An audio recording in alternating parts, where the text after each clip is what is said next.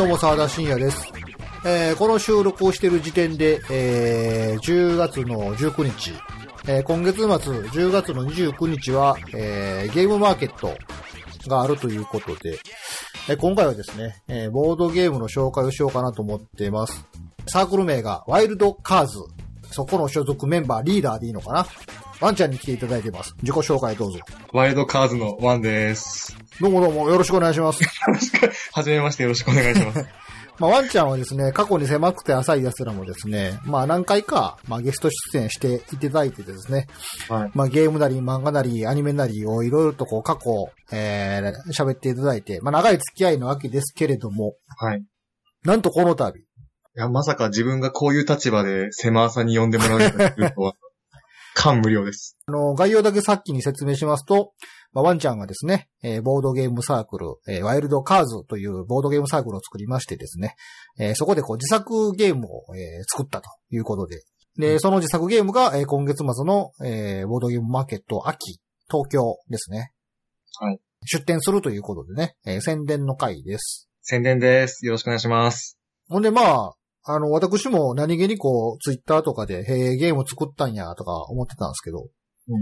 よくよく考えたら、急やなと思って、急に、急にこいつ作り始めてるなと思って、で、かつ、ああ、来週か、ゲームマか、とか戻ったんですけど、結構あの、過去にもね、あの、馴染みのあるお知り合いのお友達の方とか、ボードゲーム作ってる方とか、あの、紹介したこととかあったんで、ああ、ちょっとワンちゃんも紹介したらなと思って、急遽。あありがとうございます。じゃあ、声かかった時は、あ、マジで狭さで、このボードゲーム紹介してくれんの？ってちょっと盛り上がりました。クリエイター側としてね、今回は。そうですね。はい。で、まあ、あの、ボードゲーム、ボードゲーム言うてますけど、えー、一体どんなゲームなのかっていう話なんですが、えータイトルがね、ちょっとね、えー穏やかじゃないんですけどね、えーゲームのタイトルがですね、えー愛人に私の財産の半分を、えー遺贈するですか？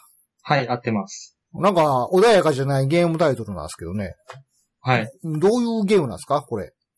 とですね、弁護士が制作した相続法に準拠したドロドロ遺産相続体験ゲームです。弁護士って、ワンちゃん弁護士やったんですか？そうですね。僕弁護士です。まあ、はっきりと意外とこう、ネット上で言ったことないもんね。そうですね。結構そんな隠してるわけじゃないんですけど、まあ言う機会もないので、言ってなかったんですけど。以前、あのーキムタクのゲーム、何でしたっけ？えー、ジャッジアイズでしたっけね？あ、そうです。キムタクがごとくですね。はい。あの時にちょろっとなんか、それらしい雰囲気をまといながらちょっとお話はしていただきましたけど、はい。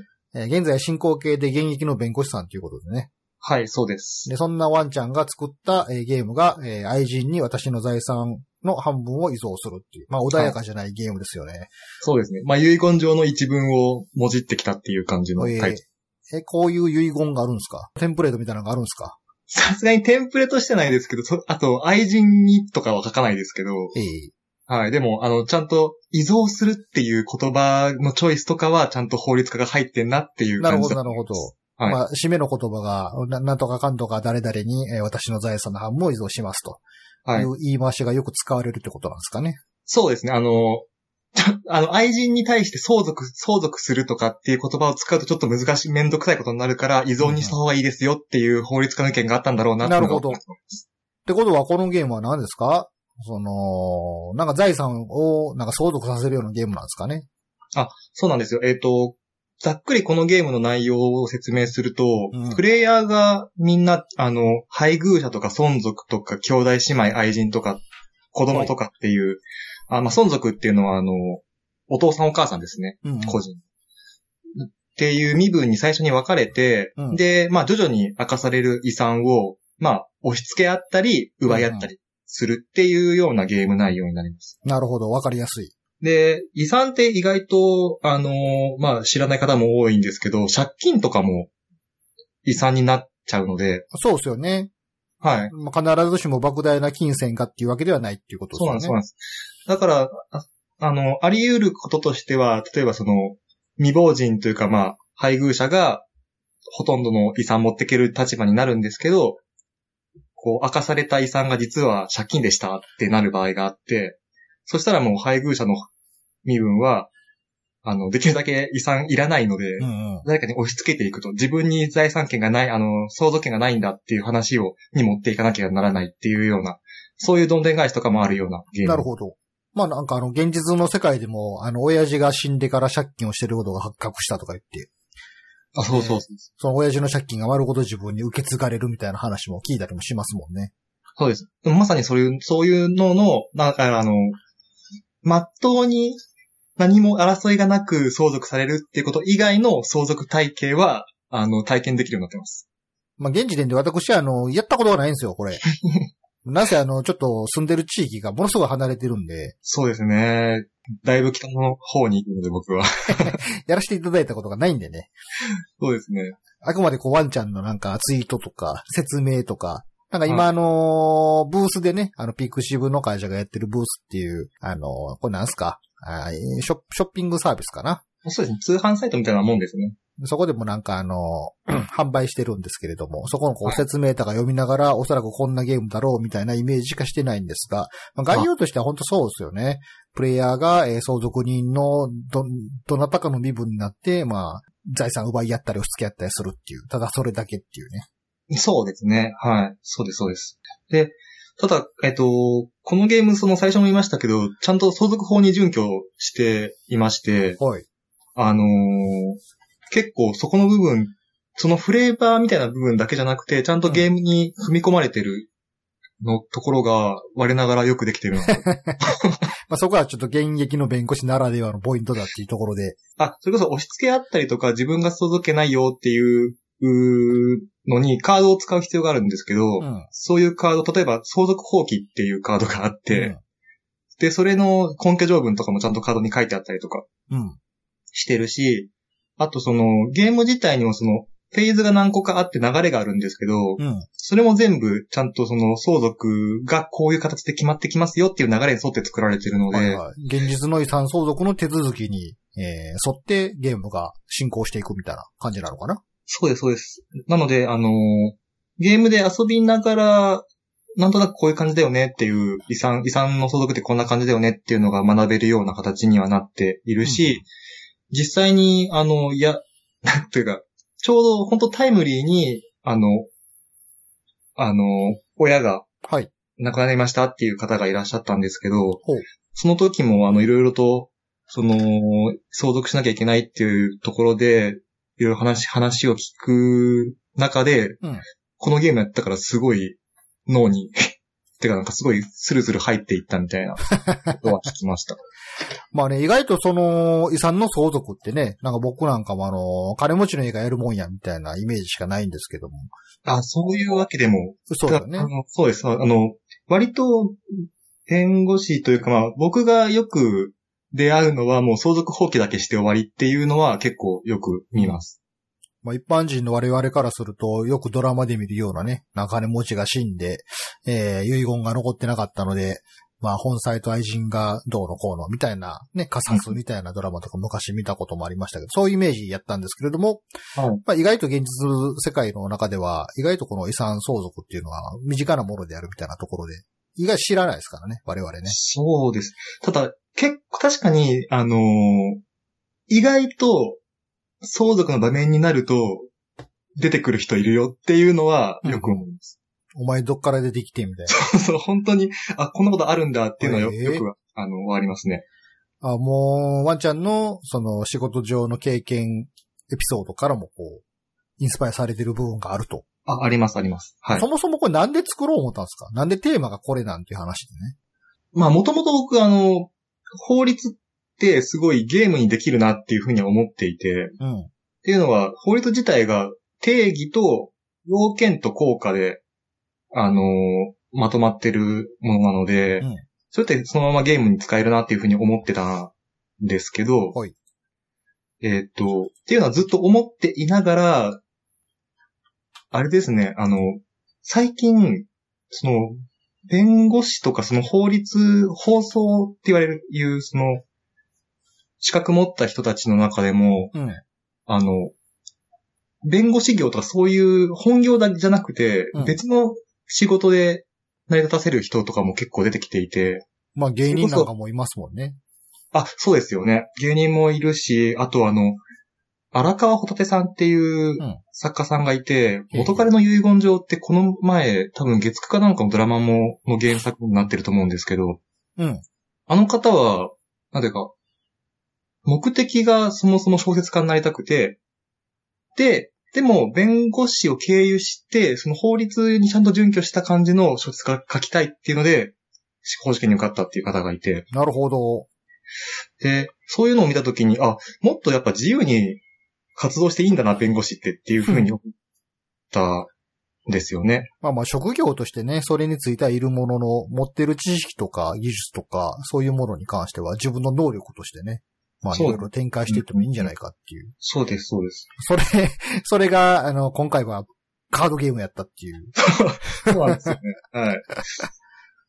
そういう、なんか、これだっていうきっかけがあるわけじゃないんですけど、ずっと思ってたところに、あ、こういうのもあるんだなっていう考え方が、が入ってきて、じゃあ作ってみようっていうところから始まりました。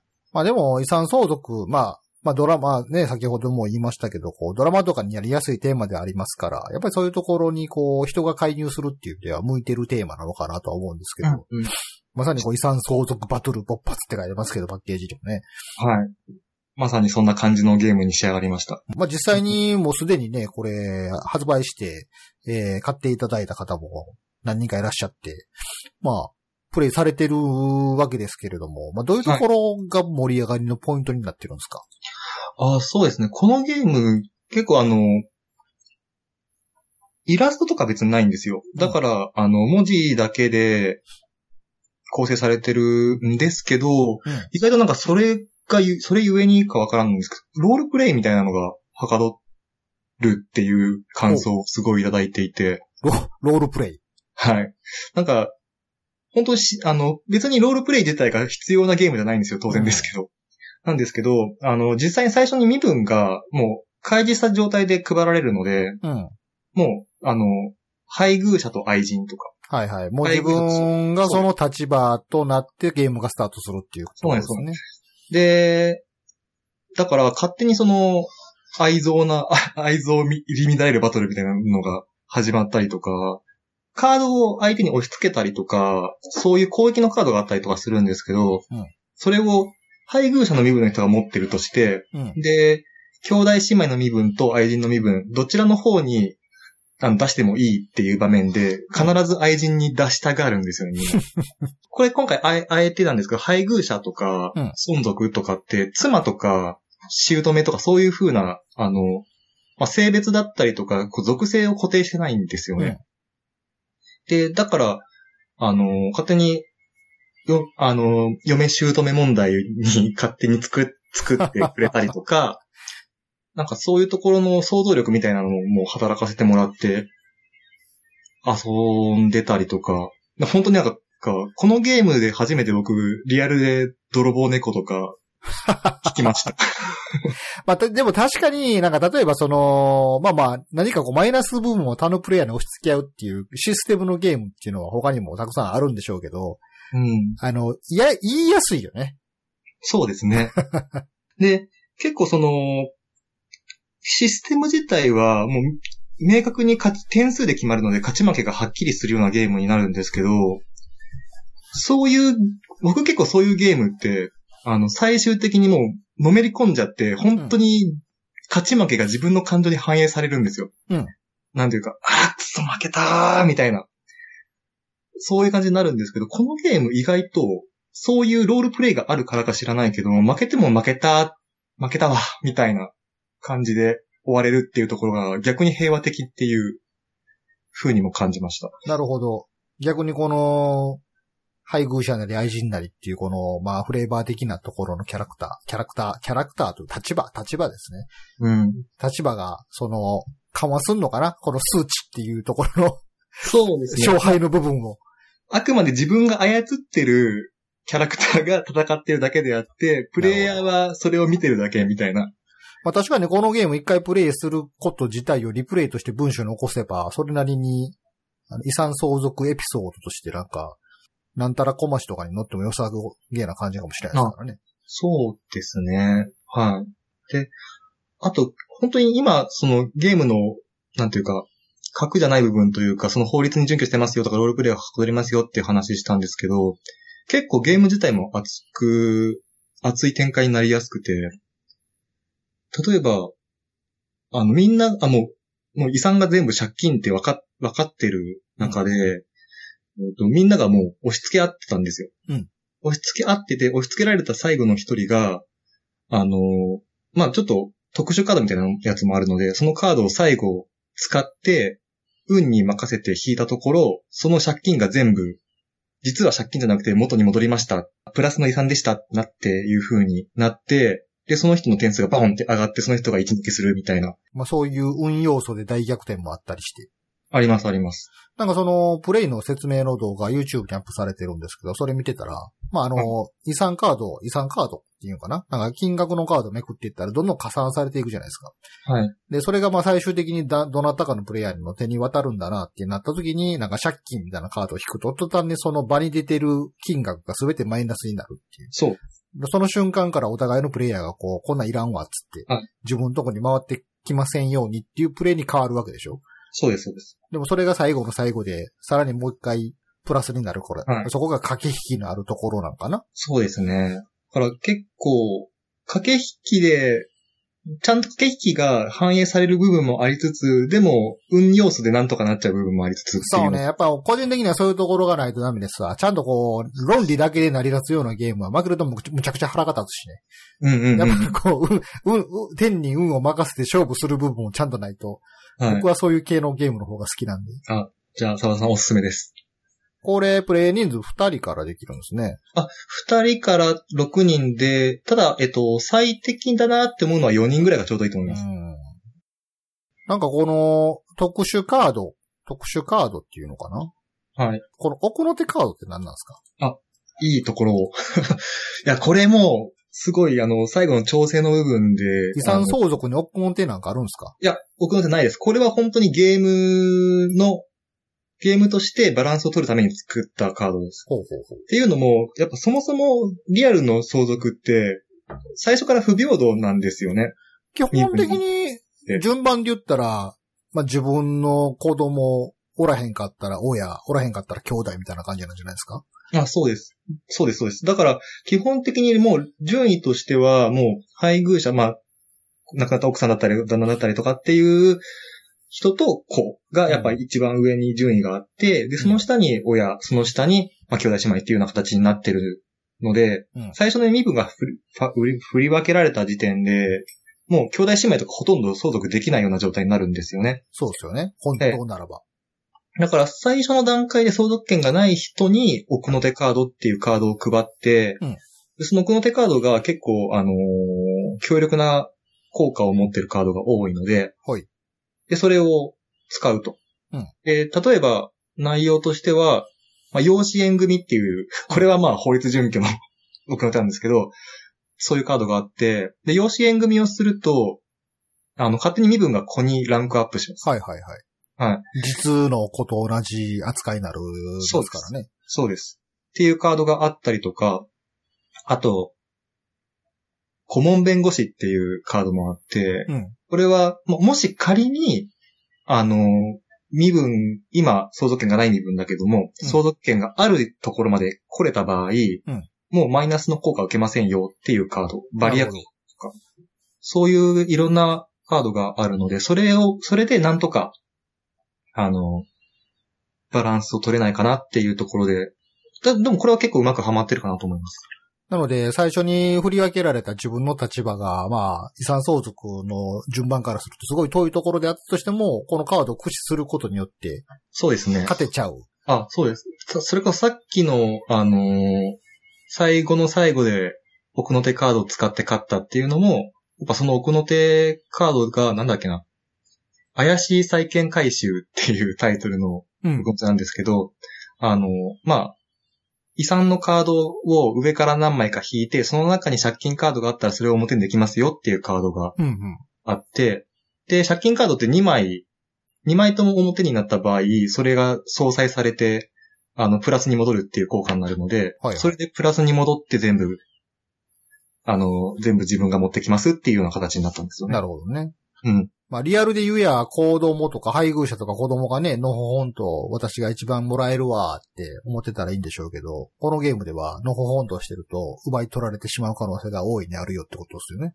そうですね。奪われる可能性もあるし、マイナスを被せられる可能性もあるよっていうところ。なるほどね。はい。まあ、そこがこう遊びの部分として。はい。まあ、だってあのーそのゲーム説明の動画見てたら、えーうん兄弟、死んだ人と兄弟の身分の、あ、はい。兄弟姉妹ですね。はい。まあ、そいつが養子縁組で子になってましたからね。あ、なんで、そうそうです、そうですま。あ、そこはフィクションの遊びの部分ですよね。そうですね。特にあの、孫族が養子になることはありえないので、本当はね。本当は。はい。まあ、だってゲーム上、そういうフィクションの部分があるので、まあ、逆転もできちゃうっていう。そうですね。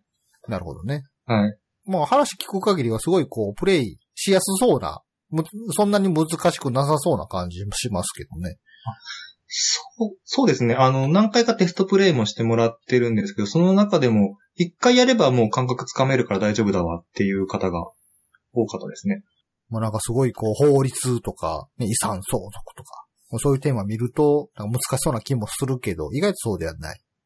そうですね。あの、やっぱり、あの、さっきのその、孫族は養子縁組できないっていう話とかを破って養子縁組できますよっていう話にしたとかも、ところもそうなんですけど、結構その、ゲーム性の方を重視していて、法律の準拠さよりも。うんっていう、あまり、その、勉強勉強してないような、そゲームで遊ん、遊んでほしいっていう方が気持ちとして強かったので、やっぱり比重としては、そう、面白さの方に比重を置いてるつもりです。うん、大事。そういうのは大事ですね。はい。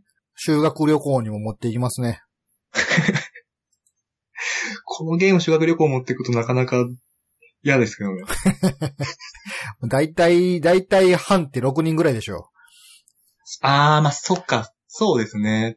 ちょうどいいかもしれないですね。そう、年末の修学旅行に向けてね、えー、中高生の皆さんもね、買ったらええんちゃいますかね。いや、まあ、あの、親御さんにバレないようにやってください。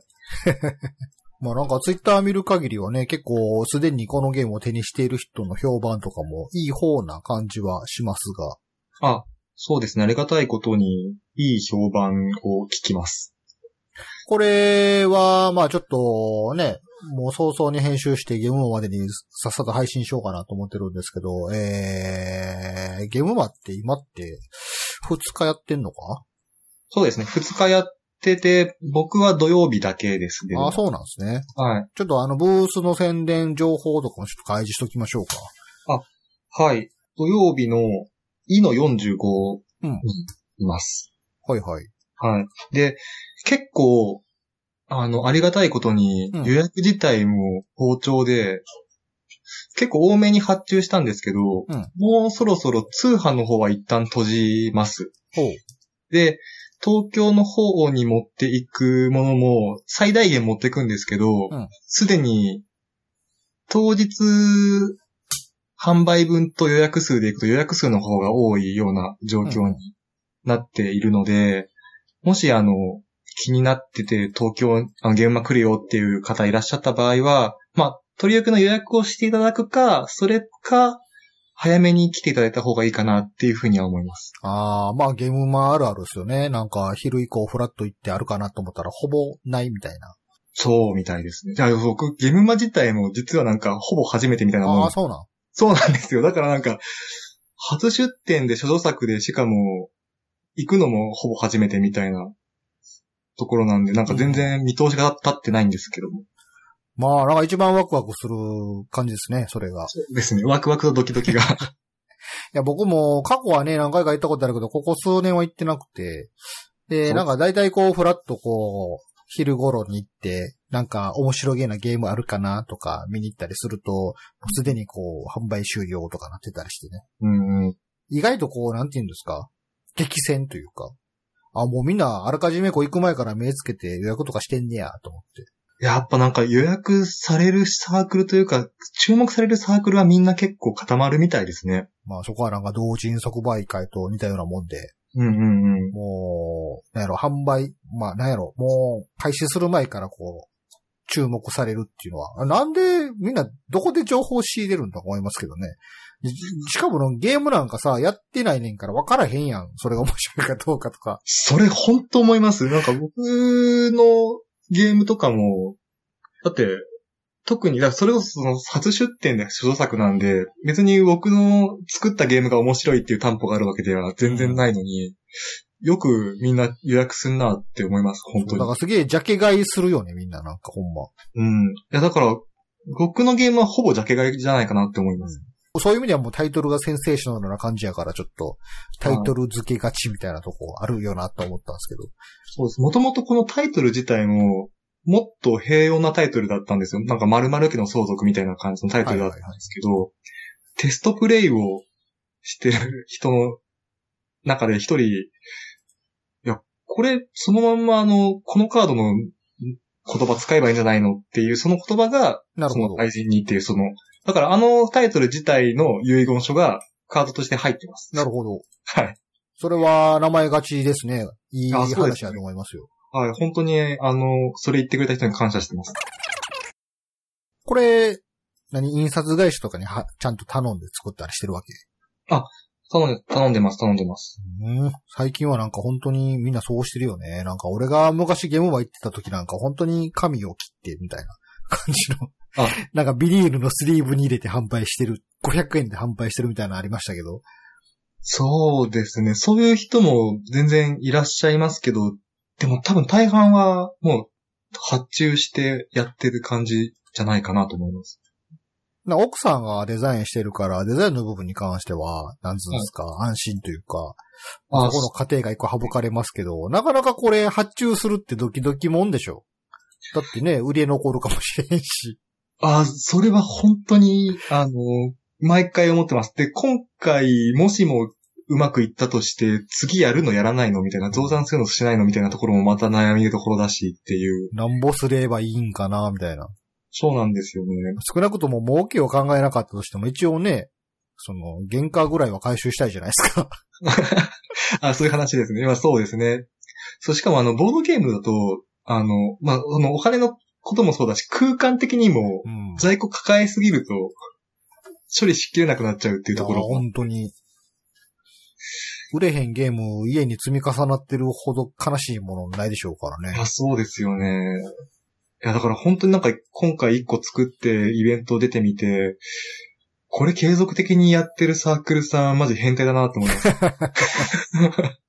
確かになんか本当に毎回毎回なんか違った内容のゲームを常にこう発信してる人とかいますからね。いや、ほんとすごいと思います。僕これを、この後もう全然考えてないですもん。あの、考えが出てこない。確かに。うん。だからい意図して作ろうと思うとなかなか苦行の道が。そうですね。いや、僕も昔思ったんですよ。なんかゲーム自分でも作ろうと思って。はい。で、これで作ってゲームまで出したらウハウハやでとか思ってましたけど、うん。まあ未だできてませんからね。完成してないから。そうですね。システムの生み出しも難しいですよね。本当に。なんか、思いついたその時はむちゃくちゃおもろいにできたんちゃうん？ってめっちゃ思うんですけど、うん意外とこう作っていって形にしていく中で、なんかおもろいんか？みたいな話になって、はいで、ここ変やぞっていうところをこう、手こ入れしていくとどんどん変な感じになっていって、うんうんうん僕はそこでもう飽きたというか、もうええわってなって、もう7年ぐらい経ちますけど。めっちゃわかります。本当に。なんかこう、ぼやっとしてる時の方が、あ、これうまくいくんじゃんって思うんですよね。うん。か細かいところを詰めていけば詰めていくほど、あれ、すごい矛盾してるってなってきて。そう。で、でその矛盾をなんか矛盾なくそうってなってきたら、今度この楽しさの部分がどんどんなくなっていくんですよ。そう。そうなんで。あれってこれ面白いのかって。そう。なんか、ルールもいつの間にか複雑になっちゃってるとか。これただの作業をしてるだけじゃないのかみたいな。そうですよね。わかります。実際僕もゲームまでね、あのー本当に名もなきサークルさんのゲームとかを本当に雰囲気だけで買ったりして、うんうん。なんかパッケージとかすごいこう豪華で、なんかイラストとかも綺麗でみたいなゲームを買って、いざやってみたら全然思んないとかありますから、なんかやっぱりその、仕組みがよくできていること、楽しさってまた別やなっていう話やし、うんうんうん。見てくれがどんなに良くて、よ、良くても楽しくないものを楽しくないよなってなって、うんで、楽しくないものはもうその時点でゲームではないので、本当にね、あのー本棚の謎の置物に貸したゲームもたくさんありますよ。でなんか捨てるに捨てられへんし、なんか、ああ、そうですよね。一品物やしね、なんかそういうとこで買ったゲームってうん。でもこれを持ってても、一生やらへんやろなっていう確信だけはあるみたいな。謎の置物が僕の本棚にはいくつかあったりしますから。あイベントだとなんか、なんかイベント熱で買っちゃって、帰ってきた時になんでこれ買ったんだろうみたいな、そう。結構あって。本当に、本当にもう、最悪もう一回もプレイすることもなく終わっていくゲームとかもありますからね。ありますね。だから本当、ゲーム作りってすげえなと思って。いや、そう思います。このゲームやってください。本当、そうですね。まずは、まずは手に取ってプレイをしてみないと、その先の話にはならないんで、あそうですね。なんか他になんか言っておくことありますか？ああ、いや。僕が一番言いたかったのはそのタイトルのがどのように付けられたかでも本当にこれタイトル付けがちというかね、愛人に私の財産の半分を依存する。まあ、何やろなと思わせますからね、このタイトルでね。そうですね。いや、ほんとその、作っ、あ、そう、作って、やっぱりその、見てもらわないと、うん。手に取ってもらわないと、ゲームってやってもらえないんだなっていうのを、まあ当然なんですけど、すごい実感して、まあ、そういう意味ではそのタイトルとかアートワーク、あの、パッケージのアートワークとかは重要なんだなっていうのをすごく認識しました。いやーもうゲームだけじゃなくてね、最近はもう、みんなそれでしょ。とりあえずこう見てもらわないと。うん。中身にたどり着いてもらうためにはまず手に取ってもらわないといけないっていう。そうですね。えー、諸情報はですね、えーワイルドカーズのツイッターアカウントがあるので、基本そこで見ることができますっていう話で。はい、基本的に貼り付いてます。はい。まあ、はいツイッターですね。ツイッターが、えー、主なので、それをフォロー皆さんしてください。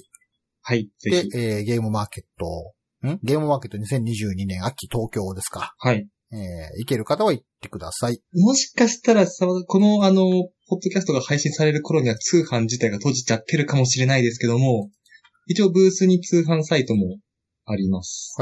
まあ、はい今回の配信記事からもリンク貼っておきます。はい。もしあの、ゲームまで余りが出た場合は、うん。あの、そちらの方に補充して再開させます。